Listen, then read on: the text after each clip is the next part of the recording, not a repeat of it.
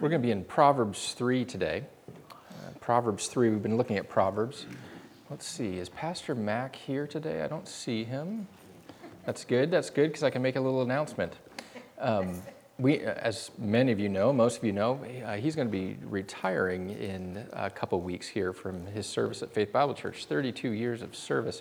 Uh, he has touched the lives of so many people in this first service and the second service and the community. And so we're, we're planning a special service for him on September 15th, where it's a celebration of uh, he and Jan's ministry here. Um, and the reason I was glad he wasn't here this morning is what we're planning on doing. We know that there could be a lot of people at this service on the 15th. And we know that there could be a lot of people who want to share in the service on the 15th. And we know that there's not a lot of time in the service on the 15th. You know, we're going to we're gonna try to fill as much as we can. But in order to let's say, maximize our testimony time and our sharing time, what we're asking as the office is um, if you'd be willing to videotape some little a little snippet, a, a, thanks or a little testimony, just like a minute long or so, or two minutes long. Um, we would appreciate that because we're going to have someone edit that, put that together, and to be played during the service on the 15th. And um, we actually have a young man uh, who's a video guy, and he's going to be down at the other building in the office area this morning and also next week as well. And so, if you wouldn't mind, if you would be willing to give a little testimony and put it on video, uh, that's just going to help us with the flow of the service because we know if we open it up to testimony, we would be there all day long, which is not a bad thing, but we also want to honor uh, the time and we all have a, a, lunch planned and all sorts of stuff. So, if you get bored during the service, sermon, you know, you've already, you've already heard the message, you can go down there and do your testimony, you know, or whatever. No, after the service, uh, we'll see if we can, I'll try to keep this tight. Um, and then if you would want to, if you'd be willing to go down there and just share your thoughts, your Thanksgiving, uh, so that we can have that for and Jan on the 15th. That would be great. So, shh. all right. Oh goodness. Also, I also wanted to say, um, uh, Missy, Missy Anscombe here leading us worship. Justin as well. Uh, is great to have you guys here. Uh, but I want to put a little plug in because on the first, which is next Sunday, uh, Missy and Mike Anscombe are going to share. They're part of YWAM and uh, missions that we support. And they're going on a huge trip coming up in the end of fall, uh, right in the holiday time, end of December, excuse me, holiday time. And so I just want to prepare, prepare us because next week they're going to share, give a little testimony of what they're going to be doing overseas as they're teaching students how to be disciples of Jesus and how to share their faith in Jesus and how to worship Jesus and all these great things. Uh, the trip costs some money. So next week we're going to have them share. We're going to have an opportunity for a love offering, and we're also planning on having a, a bake sale out in the hallway to help support them on their trip. So I just wanted to put that little plug out there so that we're prepared for next week when they come to share. So thank you very much. We look forward to it. Uh, they're in our small group, and we just love hearing about what's what's happening at YWAM and yeah, yeah. When do you go? When do you leave? We went last week. uh, okay. Anyway, two public announcements, two service announcements, and now we can get into the text. Thank you for that brief interruption. Okay, Book of Proverbs. We've been in the Book of Proverbs the last few weeks. Now, this is, I think, like our fourth week in the in the book. We're not covering it all, but we're just taking a, a quick peek at what it means to to uh, seek wisdom, to be on the path of wisdom. We talked about um, a couple weeks ago listening to wise voices because there are all sorts of voices out there that are just flooding us with information and pulling us in, in, uh, in a direction. And we need to be wise and discerning on who we listen to and who we follow, which last week we talked about. Who are we pursuing? What are we pursuing? And what we pursue, like Steve said, what we pursue will determine what we become in this life. And so it's very critical that we have our, our eyes opened, our ears open to what's going on all around us as we are living this life. And we, we said at the very beginning that wisdom is really just the skill of living life. And I think every single one of us in this room um, would want to uh, live life well, would want to be successful in life, would want to be content and happy and find joy in the life that we're living. And wisdom is basically a skill that helps us live that way. But where does wisdom come from? Proverbs, right at the beginning, Solomon, the guy who wrote this book, um, King of Israel. As a young man, he cried out to God. God said, I'm going you know, to give you something that you want. Ask me anything and I will give it to you. And he said, He cried out, I need wisdom. I'm a young man. I don't know how to rule this people. I don't want to mess this up. Um, and Lord, I just need wisdom for my life. And he then tells us in chapter 1 that wisdom ultimately does come from the Lord. True wisdom comes from the Lord. And then there are all these other voices out there that are trying to pull us into various directions, and we need to be discerning we need to be discerning about who we're listening to, who we are, who we are following, and who we are trusting, and what we are trusting. And today we're going to talk about trust. Now, when I talk, say trust, and I say, yeah, we're going to talk about trust in the Bible, if we've been a Christian for a, a, long, long time, we may automatically think that, oh, yeah, I trusted Jesus Christ when I was uh, a little boy, or I trusted Jesus Christ when I was in high school. Oh, that's great. I've been following Jesus since then. And you may be thinking, oh, when you talk about trust and putting your trust in Jesus, oh, Pastor, this is going to be one of those messages where we're just inviting new people to come into the kingdom of God. And yes, that's true, but I also want to talk about what does it mean to continually trust in Jesus. It's one thing to trust in Jesus and be secure in our salvation, be secure in our kingdom position, but it's actually another thing to actually live a kingdom life which I believe, and I think the scriptures speak to this, that we have to continually trust in what Jesus is doing in our lives. It's called you know, sanctification. We, we are saved in Jesus, but then we are continually sanctified if we walk and we follow the path that He has laid out right before us, and we continue to, if we are following Him, grow holier and holier in our life, and the things of this world start to really drop away from us because we know we are pursuing Jesus and we are pursuing Him fully and, and nothing else. And so trust is, yes, it's, a, it's, a, it's an experience in our life where we, we come into the kingdom and we come into His family and we are called God's children, but it's also a, a life thing. A life thing. And we have to continue to, to trust in what Jesus is doing because I've seen a number of people, I've known a number of people uh, I'm thinking of, of, folks that I went to college with, and I went to a, a great Christian university. And uh, some of the, the folks that I, the, the guys and, and girls that I went to college with, I see them now, and they've just totally left Jesus by the wayside. And they were so on fire at the time, and for some reason in their life, they decided, no, I, I don't trust this anymore. I don't trust who Jesus is anymore. And it's, it's so sad to see, and we don't want to be like that. We don't want to be like that. Um, so that's why all of these start to mix together those we listen to, what we pursue, who are we ultimately trusting in. And I think gaining wisdom involves trust because trust allows us to look outside of ourselves. Trust allows us to look outside of ourselves, open ourselves up a little bit, to be vulnerable, to be open, uh, to see what, what Jesus is going to bring into our lives, to, to hear those, those wise voices who are outside of us and not just rely on our own understanding. And Solomon, the author of this, is going to speak right to this. Proverbs chapter 3. we're just going to take a, a, a, small section of this, and we're, then we're going to pa- uh, go around to some other scripture as well. Proverbs 3, verse 5. Trust in the Lord with all your heart. Oh, yep, there we go. Yes, I trusted Jesus when I was four years old. You know, I've been walking with Jesus since I was four years old. And like I said, it doesn't stop right there. Trust in the Lord with all your heart and do not rely on your own understanding. Some translations will say, do not lean on your own understanding. Mine says, do not rely. I kind of like that lean, um, do not lean on your own understanding, which is probably like NIV or something like that. King James. King James. Uh, do not lean on your own understanding.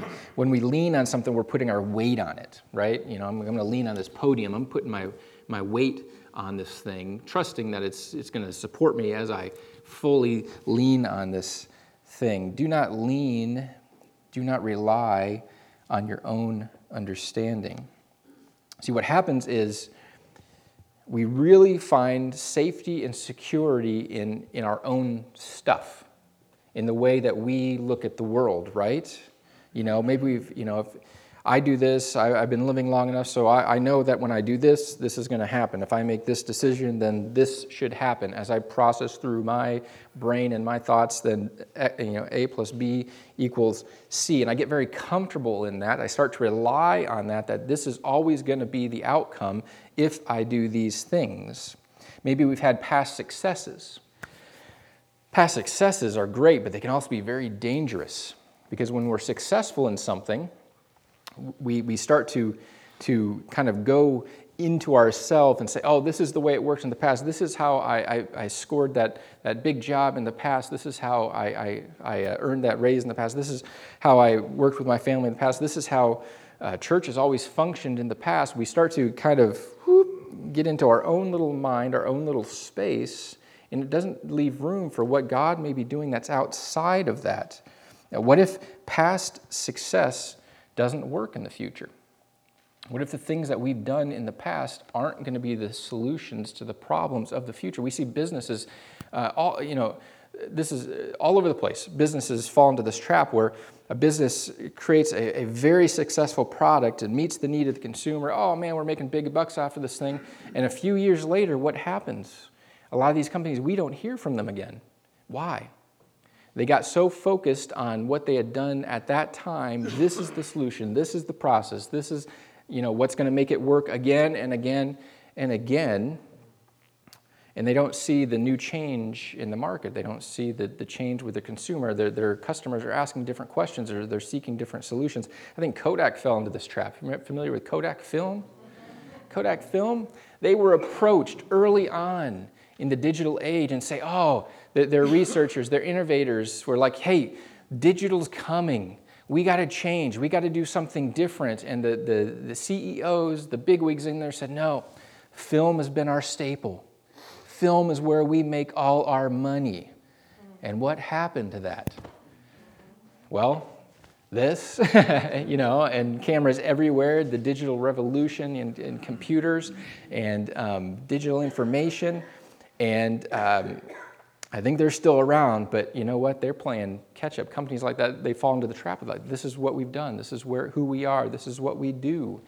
And if, you, if, you get, if we get too focused on what we think is right, what we've done in the past, what has worked, then we may miss a bigger picture of what God's doing in this world. Sometimes the brilliance of our own minds, our own understanding, it blinds us to the new or the best thing that is sitting right in front of us. And what's amazing about the scriptures, it speaks to this because we, we have this whole Bible here, you know, thousands of pages of story about how God's worked in, in people's lives. And, and is, it, is it just a repeating story? Are, are the stories that, that God brings in, the examples, the, the challenges, the trials, the, the opportunities, oh, they're, they're all different and varied, and, and they meet the people's needs right then and there. But sometimes we get caught up in our own minds and it blinds us to maybe what God is trying to do uh, something new or different or out of the box or something, a little adjustment along the way. He says, Trust in the Lord with all your heart. Do not rely, do not lean on your own understanding. Don't put your weight, your full weight on your own understanding. In all your ways, acknowledge him, know him, and he will make your path straight. Verse 7 Don't be wise in your own eyes. Like he has to repeat himself here. I told you, don't lean on your own understanding. Don't be wise in your own eyes. What does it mean to be wise in our own eyes? Well, I've been reading some books on personalities and character and, and, leadership and all sorts of great stuff. And you know that each one of us here is wired a little bit differently, right? You ever take those personality tests, like the Myers Briggs test and stuff like that, and you fall in like 16 different places, 16 different boxes on this thing? Very complex, but it, it really pegs you there. And, and if, we took a, one of those inventories, if we took one of those assessments today, then, then each one of us would almost be in a different place because we all have different experiences, different personality, different character. God has wired us all a little bit differently. And there's similarities between a number of us, but, but God has made you who you are and He's not made anybody else like you. And what does that mean then? Well, when we are looking through our own eyes, we're seeing the world in a certain way. You know, we, you, you think about the professional world out there. You know, if I went around this room and asked each person here what you did professionally or who you are in the workplace or who you were as like a student, we would all have like a different answer. There may be a couple of repeating answers out there. And we look at that and we say, oh man, isn't it great that God created this big, this great big world and all of us are different? We have policemen, we have firemen, we have doctors, we have accountants, we have lawyers, we have preachers, we've got artists, we've got architects, we've got all of these different professions that look at the world so differently, and they all have a, a task and a job and an interest in this world. And isn't it great? Isn't God so creative?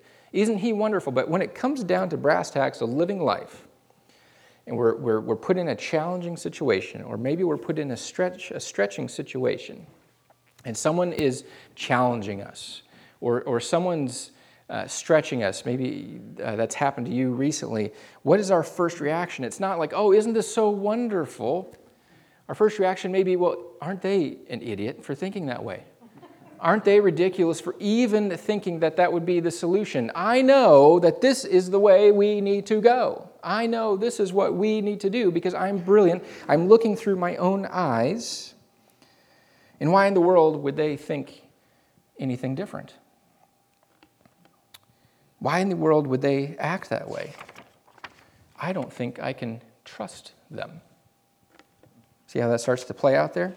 What tends, what tends to happen to us is we see with our own eyes, and what we see with our own eyes becomes our reality.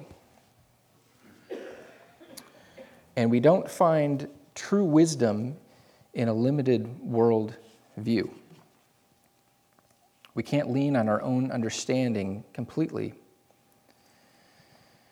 And if we're seeking wisdom, we got to make sure to take a peek outside of our own mind, our own brain, our own eyes to hear what others are saying as well.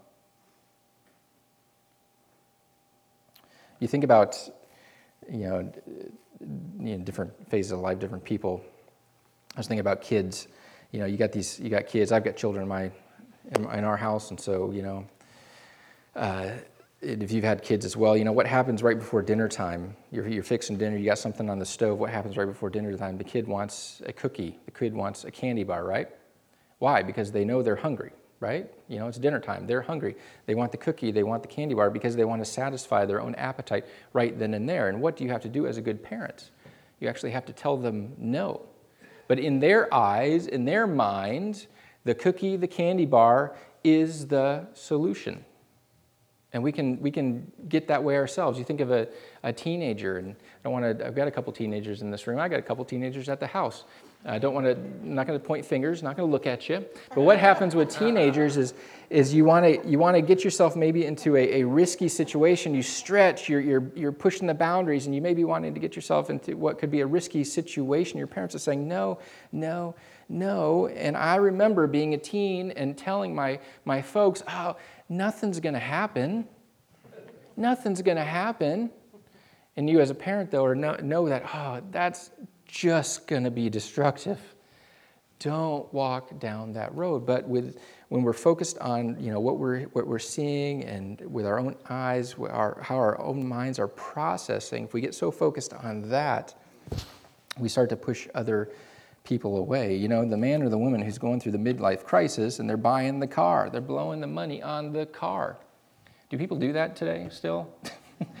I know that was a that was a big stereotype when I was growing up. Oh yeah, you know, buying the car, whatever it may be. And a spouse who's trying to reel them in, a family who's trying to reel them in, saying, No, no, no, no, no, that's not wise. We've got to eat. No, no, but this, this is, this is going to help. This is going to solve it. This is going to make everything all right if I do this. We get caught up in our own worldview, our own limited worldview, and, and what our eyes see and what our minds are processing through. And we start to lean on our own understanding. Trust in the Lord with all your heart, and do not rely, do not lean on your own understanding. In all your ways, acknowledge Him, know Him, and He will make your path straight. Don't be wise in your own eyes. Fear the Lord and turn away from evil. Solomon tells us trust in the Lord on the path to wisdom it requires trust. Walking in the path of wisdom requires trust. First and foremost, trust in the Lord, the one who is bigger and more awesome than we are, the one who can see everything, the one who has his pulse, his pulse on everything that's happening. Trust in the Lord with uh, all your heart. Trust means to have a firm belief in the reliability, truth, ability, or strength of someone or something. Again, trust, firm belief in the reliability, truth, ability, or strength of someone or something. Trust is putting our full weight on something. Each and every one of us has come into this room and we've fully put in our trust in these chairs that we're sitting on. And that's the big cliche in, you know, in, in the, when we talk about trust. But we've all come in here and you know, we trust that you know, this is going to hold my weight. And I can put my full weight on it. We can sit in it and put our full weight on it. And trust is the ability to be able to rely on something else, to put our full weight on something or someone else. And when we talk about trust, we have to ta- also talk about fear. Sometimes we don't trust that other people have our best interest in mind, and sometimes this uh, uh, makes us act out of fear. Now, sometimes this is justified, other times it's not. There are, there are times in your life where people will hurt you, and you will lose your trust in them because they've done something damaging to you in a relationship or at, at work or, or a decision they've made. And how do we, uh, what do we do with that? So sometimes it can be justified, sometimes it's unjustified. And I think we have to put, we have to look at trust and fear together because fear is often or is always the opposite of trust. Think about the things that the people that you trust in your lives. Do you, do you fear them? Do you fear that they're going to hurt you? If you really trust them, do you, do you fear that they're going to hurt you? Think about the, the people you don't trust in your life. Is there fear there because they've done something or they've proven themselves untrustworthy or hurtful in the past? And so these go together. Um, if you look at the spectrum, trust is on one side, fear is on the other side. I, uh, I was thinking about, you know, um, trust and fear, and, and trust can be seen as like a gas pedal. When we trust, when we fully trust in someone or, or something that's going on in our life, man, we're, we're going. We can move, we can move, we can move forward. Fear, though, is like the brake in a car. If we fear, oh, what do you do? You slam on that brake if you're afraid of something. You slam on that brake. I don't like roller coasters. I've mentioned this before. I don't like the heights. I don't like the speed. And we come to the entrance of a roller coaster, and my wife's saying, Hey, come on, let's go, let's go. And my feet are firmly planted. It's like, No, I am not moving. She has full trust in that 200 foot plus thing that she wants to strap us into and go whizzing down this, this huge uh, slope. And I'm like, no, she's all in, and I'm like, no, I got the brakes on. I got the brakes on. She's plowing forward, she's full trust. I've got the brakes on in that thing. Silly situation, but trust is like the gas pedal, fear is like a brake in our lives. The words of the wise sage Yoda, he says, Fear is the path to the dark side. Fear leads to anger, anger leads to hate, hate leads to suffering. Oh, great quote from a movie that came out a long time ago, but it ties into actually what we talked about last week. What we pursue will determine what you become. What you become affects everyone around you. Oh, yeah, fear leads to anger, anger leads to hate, hate leads to suffering. You see that progression there. And how, if, we, if we're working in fear, if we're only operating in fear, it really does start to uh, uh, affect everyone around us. Someone once said that, you know, our fears and our mistrust can bleed onto other people who had no part in our previous situation or our previous hurt. I don't know if you've ever experienced that. But if you've been around someone who maybe had a, a frightful situation or they were hurt or they were abused, one of, one of the things that can happen is even if you weren't involved in that situation, even if you're new to the relationship, sometimes those fears can bleed on to other people. And we don't even intend it that way. And fears come in a lot of different shapes and sizes. Like I've mentioned, hurt, pain, rejection, abuse. Maybe we were told to never do something, and so we, oh, we shouldn't do that. Ooh, I was told never to do this, so I, I better stay away from that. Lots of, lots, lots of different reasons that we fear. Sometimes, sometimes our fear and our mistrust comes from our very own pride. And pride and fear may go together. Pride and mistrust may go together. I'm not getting what I want. I don't agree with that other person, and I'm not getting what I want. I could do so much better than they are doing. I have a better solution. I, I could uh, do whatever it is so much better than they can. Tim Keller says that pride is the carbon monoxide of sin. It silently and slowly kills you without you even knowing it. And I think fear and pride and mistrust, they, they all start to go together as we're living this thing called life. And Jesus, throughout his ministry, Jesus, throughout his ministry, he makes a bold statement. He basically says, Trust me. Trust me. Now, he uses many different words follow me, abide in me, remain in me. And he uses a phrase that we're going to look at today do not fear. Do not fear. Jesus says that with me, you can put your fears aside. I want to look at a couple of stories about Jesus. Uh, Proverbs, Solomon has said, Trust in the Lord with all your heart. Do not rely on your own understanding. Well, who is this Lord that we trust in? Who is this Lord that we trust in? Go, go ahead and turn to, to Matthew chapter 10, if you will. We're going to spend just a few minutes here. Matthew chapter 10, verse 16. In Matthew, this, the Gospel of Matthew, Jesus has just gotten done commissioning the 12 apostles. So he's got his disciples, and, and disciples were the ones who were following Jesus. Apostles were the 12 guys that were close to Jesus, and he called them out specifically.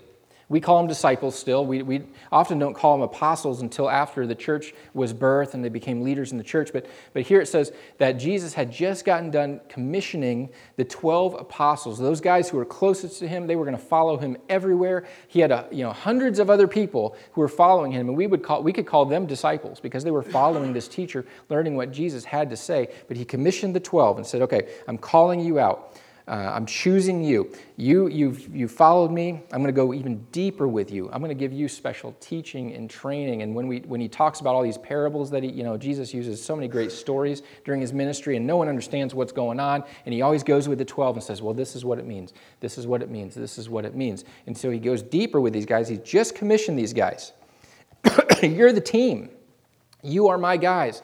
You are the team. We are going to change the world through this ministry and through this work. And you get a front row seat to all of this stuff the miracles, the teaching, the healings. You get a front row seat to all this stuff. You get the, the, you're in the inner circle where I'm going to explain things to you. Here we go. You are the guys. He gets done commissioning them, and I can see, man, whew, I was called by Jesus. You, I, we were called by Jesus. Hey, here we go, here we go. Let's get this thing going. Let's get this show on the road. And he says, Jesus says in verse 16, Look, I am sending you out like sheep among wolves. That is not a good thing in our minds. you know, that if, if I'm just thinking and I'm, I'm you know, I don't know what Jesus wants to do with my life, and I'm just, okay, sheep among, amongst wolves. Well, okay, the sheep get eaten by the wolves. Jesus, how is this a good thing? How is this going to further our ministry? I'm sending you out like sheep among wolves. Therefore, be shrewd as serpents and innocent as doves. Beware of them, because they will hand you over to local courts. They're going to imprison you, they're going to flog you in their synagogues.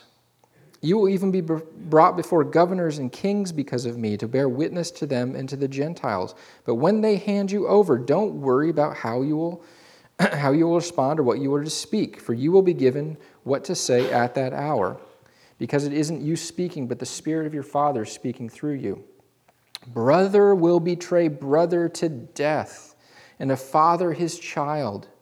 Children will rise up against parents and have them put to death. You will be hated by everyone because of my name. Isn't this a great pep talk? Pulled him onto the team and said, Hey, this is what's going to happen. This is what it's going to look like. You guys excited about this? Sheep and the wolves thing? You've seen the sheep on the side of the road that have, the wolves have come and gotten.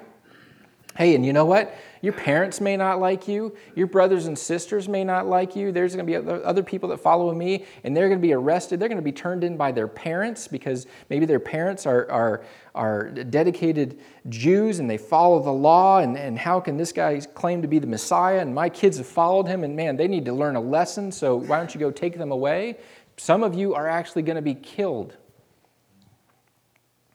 At the least, at the very least, you will be hated by everyone because of my name. Glad you joined the team, guys? Glad you joined, the team? Ah, but the one who endures to the end will be saved. He goes on in verse 26 Therefore, what do you mean, therefore? That's it. Yeah, I'm, I'm looking forward to this, Jesus. I'm looking forward to this. Don't be afraid of them. Don't be afraid of them.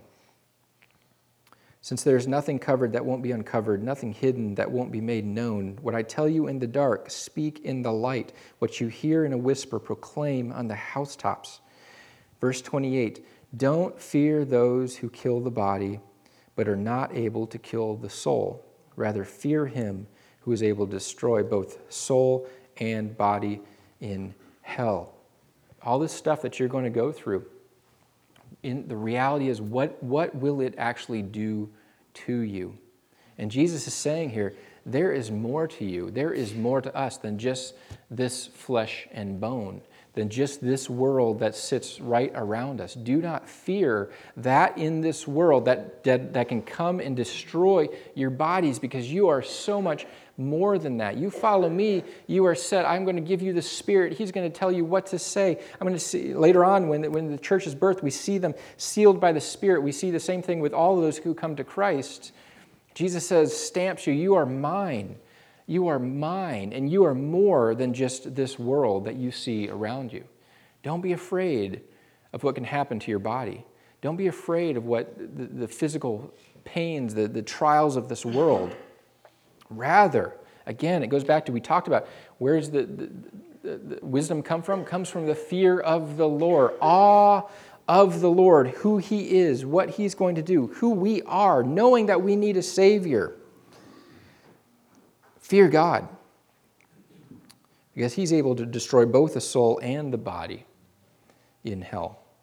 Aren't two sparrows sold for a penny? Yet one of them falls to the ground without Yet not one of them, excuse me, not one of them falls to the ground without your Father's consent, without God knowing it. But even the hairs of your head have been counted, so don't be afraid. You are worth more than any sparrow. Jesus says you're going to experience things in this life that you're not going to understand that could cause pain to you. Don't be afraid. Don't be afraid. Trust in me.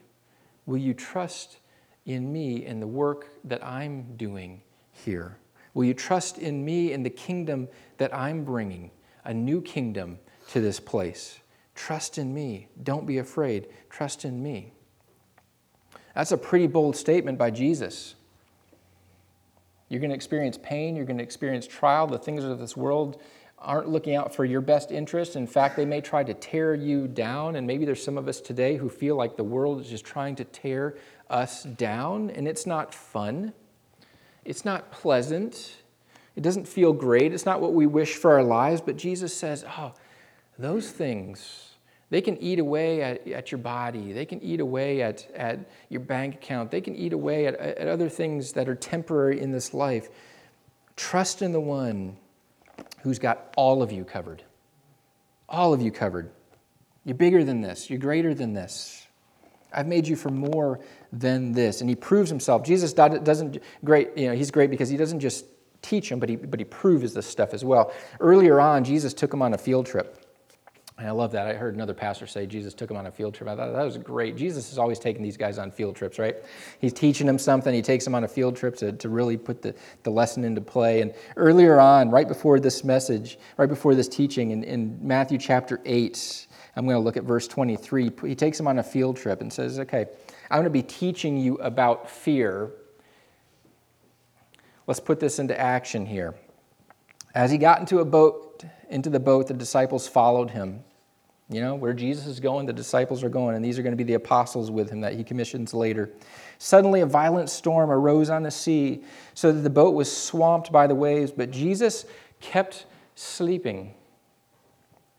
Jesus uh, apparently fell asleep in the boat before this thing even happened. Maybe, maybe he's so pooped, you know, tired from the ministry, and he just needs a time to rest or whatever, recuperate. And so he goes to the back of the boat. He lays his head on the pillow, and they're rowing him out. These guys are fishermen. They know the sea. Hey, Jesus, we got this taken care of. You've been preaching all day long. You go ahead and sleep in the boat, and all of a sudden, this storm starts rolling all around them. So the disciples came and woke him up. You know, he's the guy in charge. So what do you do if you're in trouble? You go to the guy in charge, right? You're struggling at work, you go to your boss. He's the guy in charge. So the disciples came to him, woke him up, saying, Lord, save us. We are going to die.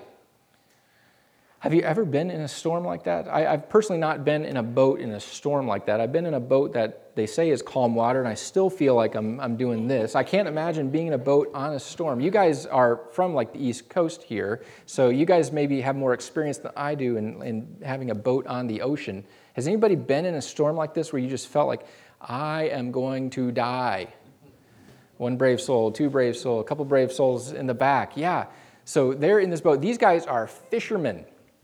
These guys live in their boats. You know what? They're, they're out there in the water all the time. And apparently the storm was so great that they, they came out and said, Lord, we're going to die. I can imagine Peter and James and John and Andrew, this, these fishermen guys, they've been, they've been thrown out of the boats before.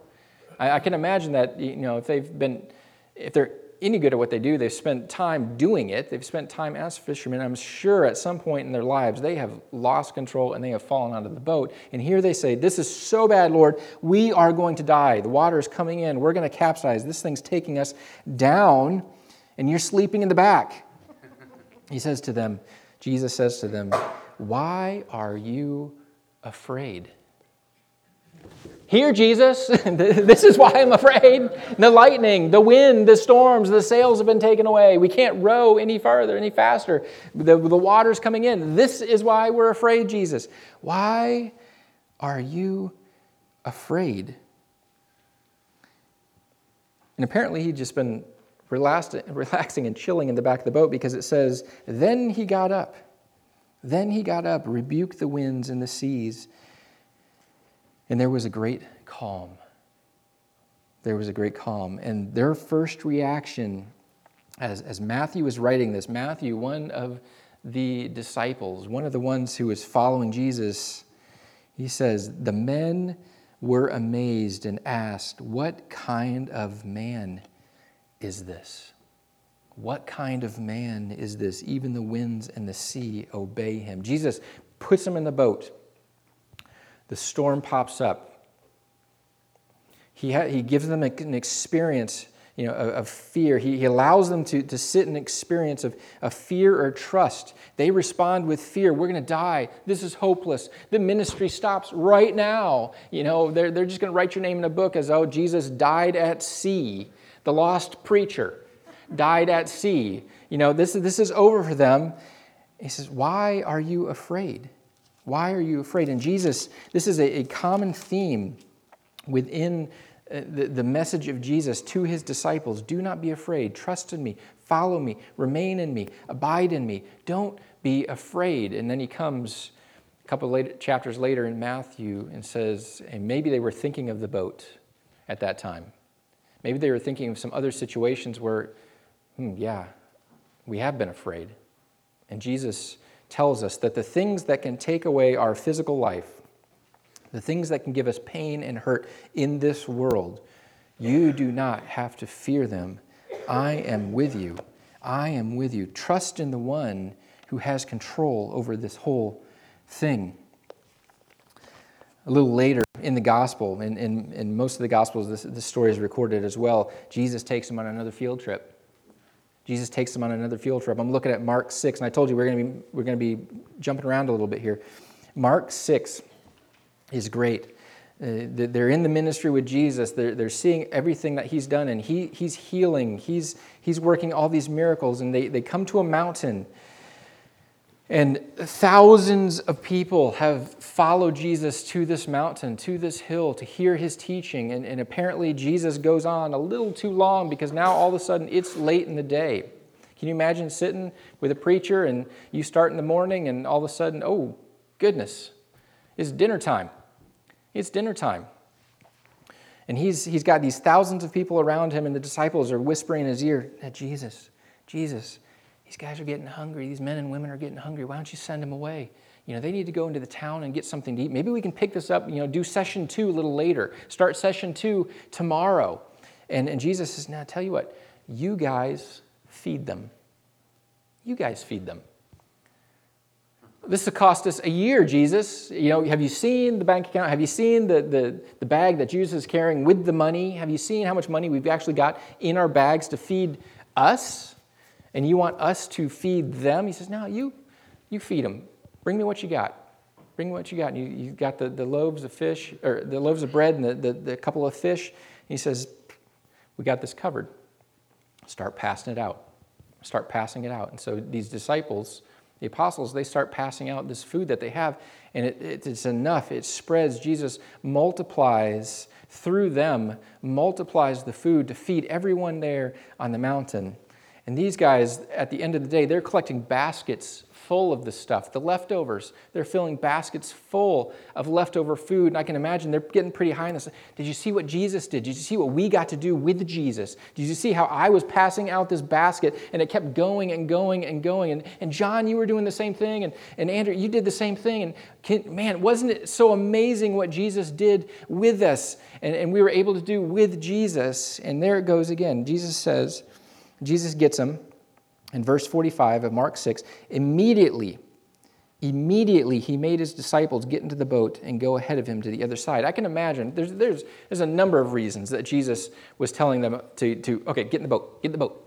Get in the boat. Time to get in the boat, guys. Time to get in the boat. You know, uh, maybe they were getting kind of high on themselves. You see what we're doing?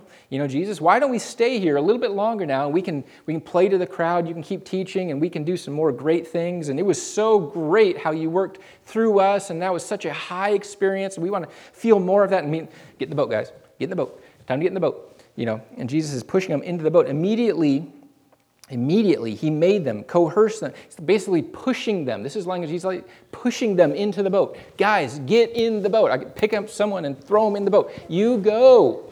You go. And it says that he pushed them off, basically. He pushed them off. He waved goodbye to them. He says goodbye to them, pushed them off so that he could disperse the crowds. Maybe in their mind, they're thinking, I don't want to get in another boat with Jesus. Do you remember what happened last time? You remember what happened last time? We almost died.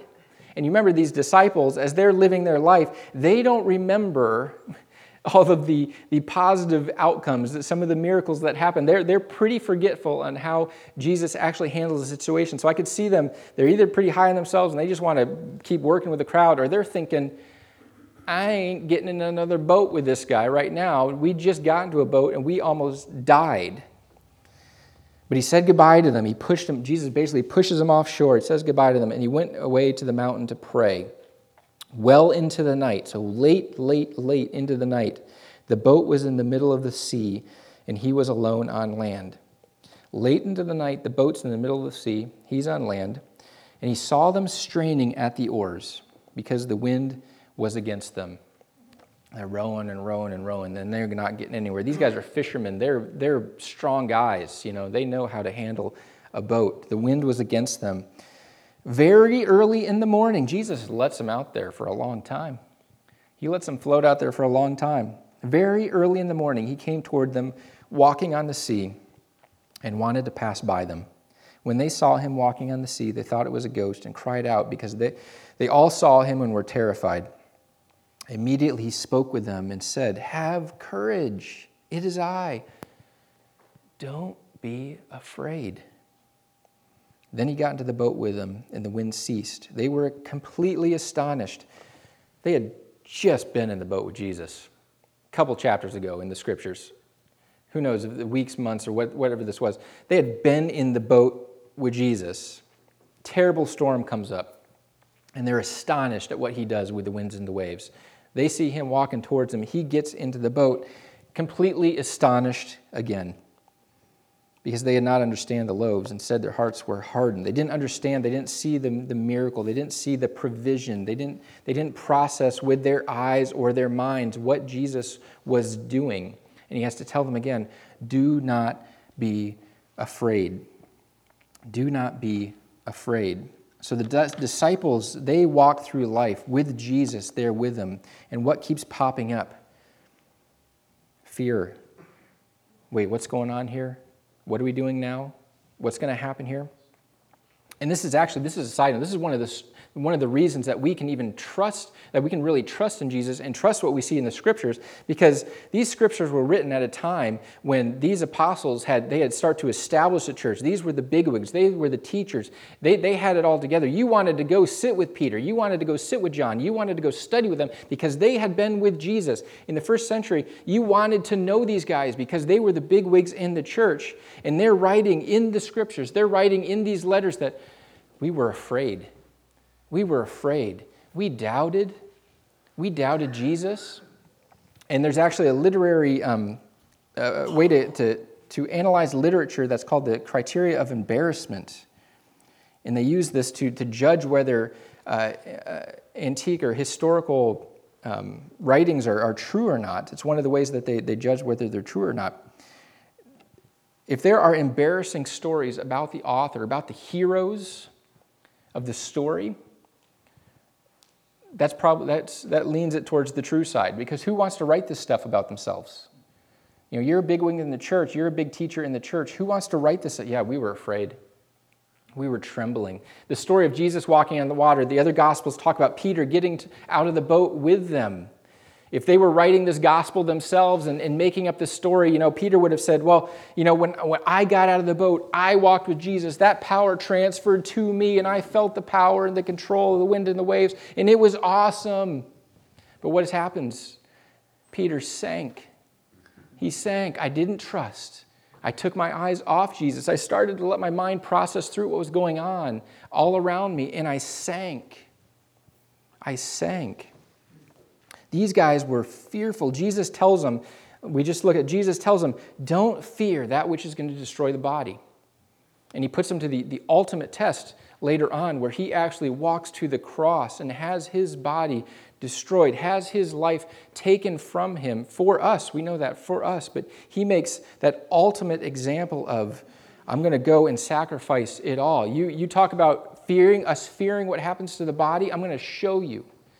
I'm going to show you what trust looks like, what, what following me looks like. And he rose three days later, conquering death, defeating the grave. And what happened to these guys after the resurrection? The resurrection changed everything for them.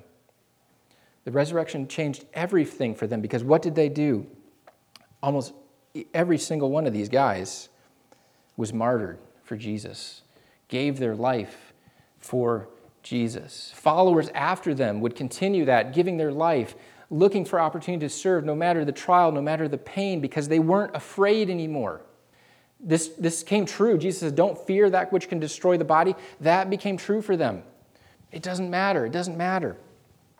There's actually a second century physician in, in uh, Rome, uh, Claudius Galenus, and, and he, he writes, he, he was interested in, in um, the body and how the body worked. And at that time in Rome, it was against the law to, to go and um, like dissect dead bodies. Okay, if someone had died, you couldn't go and do an autopsy on them. They had said, nope, that's, that's against the rules, uh, nothing dead, you're not going to touch that, you can't open it up, you can't look at that. And so these guys didn't know how the body worked because they couldn't actually open up a body to see about the organs and the, the, placement of things. And so they would actually go, and the physicians would go to like places like the Colosseum where people were dying. They weren't dead yet, they were dying, and they would, they would go and say, okay, how's this work? How's this look? And they could open up those bodies. They could look at those bodies to see how uh, the human body functioned under stress and pain They couldn't do the dead bodies, but they could do the ones who were sort of on the edge. And so uh, this guy, Claudius, would go and he would see Christians in the Colosseum. And he writes this, this little snippet in, in his writings. Uh, now I got to find it. Oh, he writes For fearlessness of death and the hereafter is something we witness in them, Christians, every day. For fearlessness of death and the hereafter is something we witness in them every day. These guys are not scared to die. Some of them have lined up to do this. And the testimony, we, we see them, they're alive. We interact with them as we are studying what it, how the body functions. They're not scared of death. What in the world is going on with them? We don't understand. We see it every single day. At the resurrection, when Jesus conquered death, it changed everything for these disciples, for the early church, and it changes everything for us as well. Jesus is showing them that the world he's inviting them into, he's inviting us into, it doesn't work the way that the world works around us. It's not the same. It doesn't work as everything that we see around us. God's kingdom operates in a different way. And we don't have to be afraid because we know who we trust in. Kingdom of God doesn't work the way other kingdoms work, and it's a better kingdom. We all want something better, don't we? Our longing is, Lord, there's, there's something better, right? There's something better. He says, Look at my kingdom. Look at my kingdom. David, King David, the, the father of Solomon, he writes in one of his books, he writes, uh, Trust in the Lord and do what is good, dwell in the land and live securely. Maybe this is where Solomon's getting this. My, my father trusted, I trust.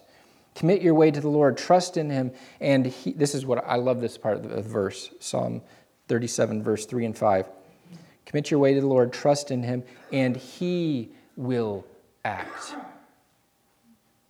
He will act, making your righteousness shine like the dawn, your justice like the noonday. And our minds get all wrapped up in what do I have to do? What do I have to do? How do I have to perform? How do I have to behave?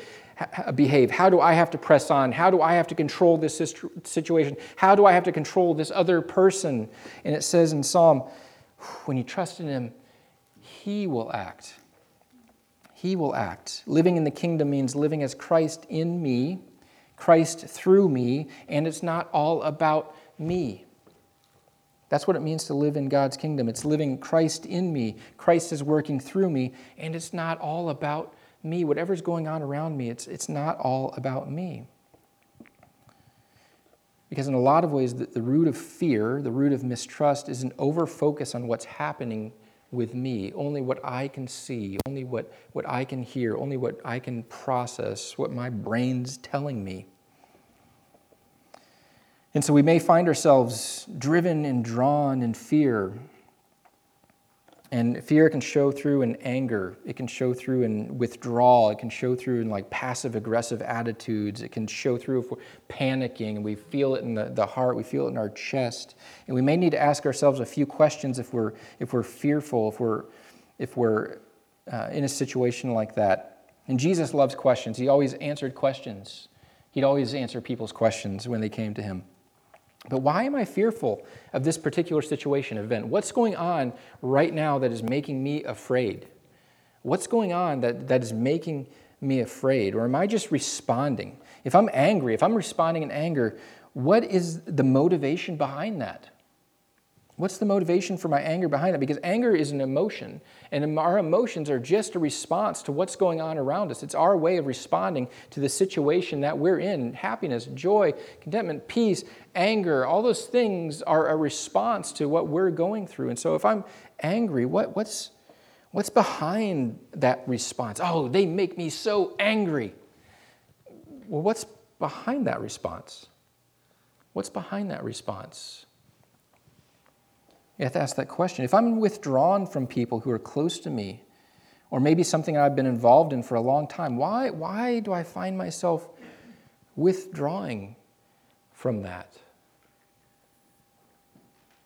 Is there something in me that's been challenged? Is there something in me that, that feels like I'm, I'm losing control? And, and the only way I can respond is, oh, I just got to get tighter and closer into myself. And I don't think that's the position that Christ is asking us to take.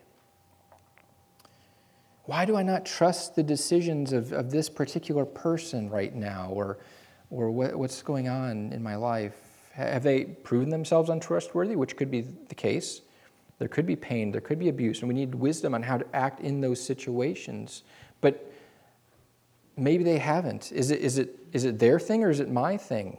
I'm projecting onto them, I'm withdrawing from them, but is, that, is it their thing or is it actually my thing that I need to walk through? Am I bleeding all over someone else who wasn't even party to the, to the fear that I'm feeling right now? And we need to work, walk through that. Jesus says, Trust me. Trust me. Don't fear. You don't have to fear in my kingdom. Trust me. My kingdom is not of this world, it's not like this world. You can trust in me.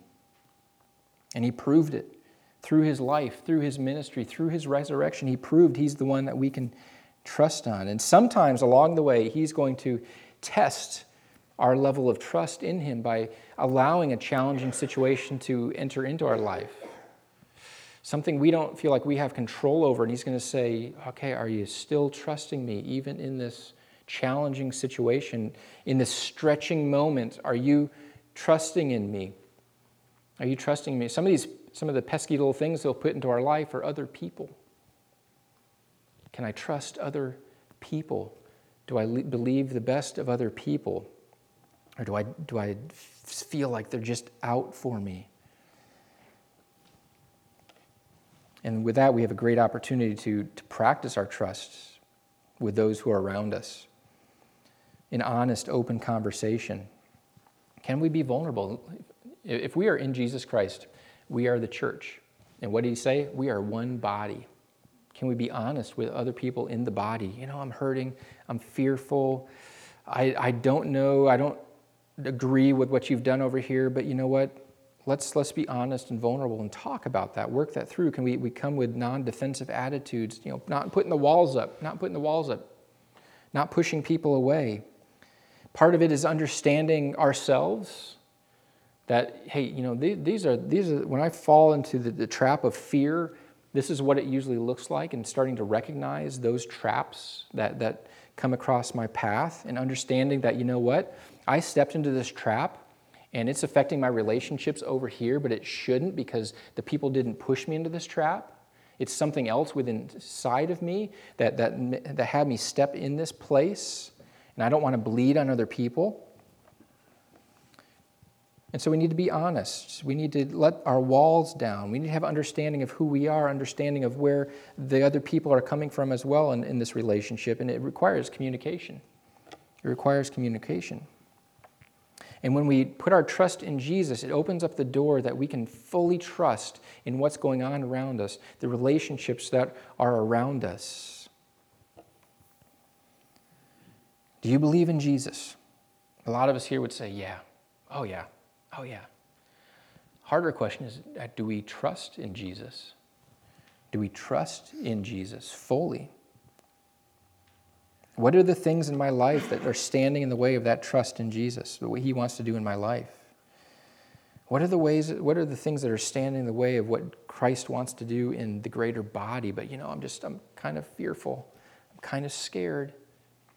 And I'm not allowing myself to, to look at the bigger picture because I'm getting caught up in myself. Solomon tells us back in Proverbs, we're going to finish with this. Solomon tells us the results of trusting in the Lord, putting our full weight on the Lord.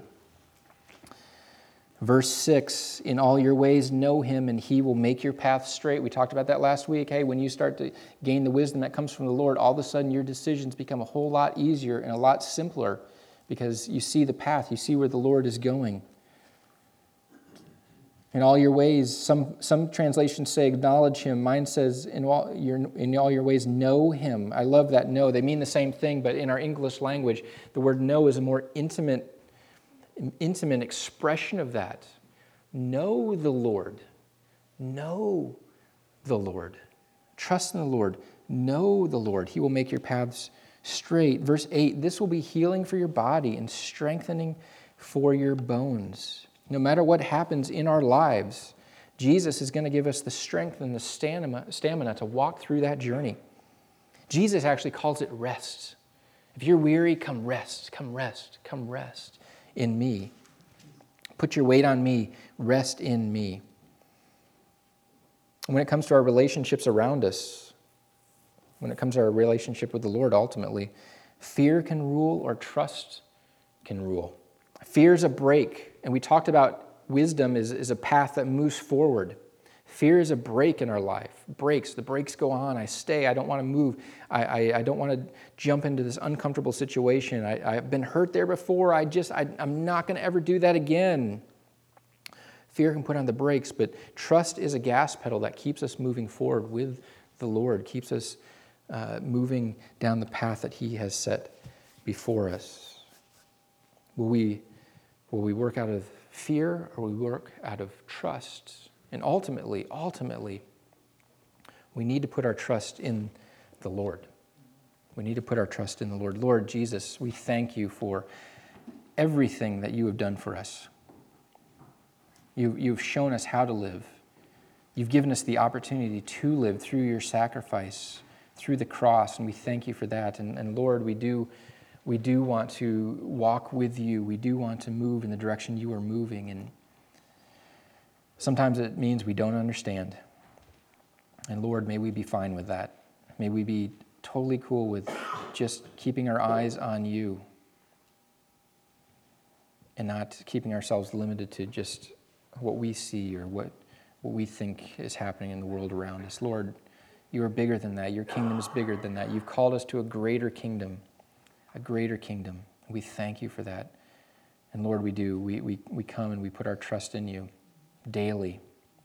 Daily, we put our trust in you, looking for your wisdom and your direction. We thank you. In Jesus' name, amen.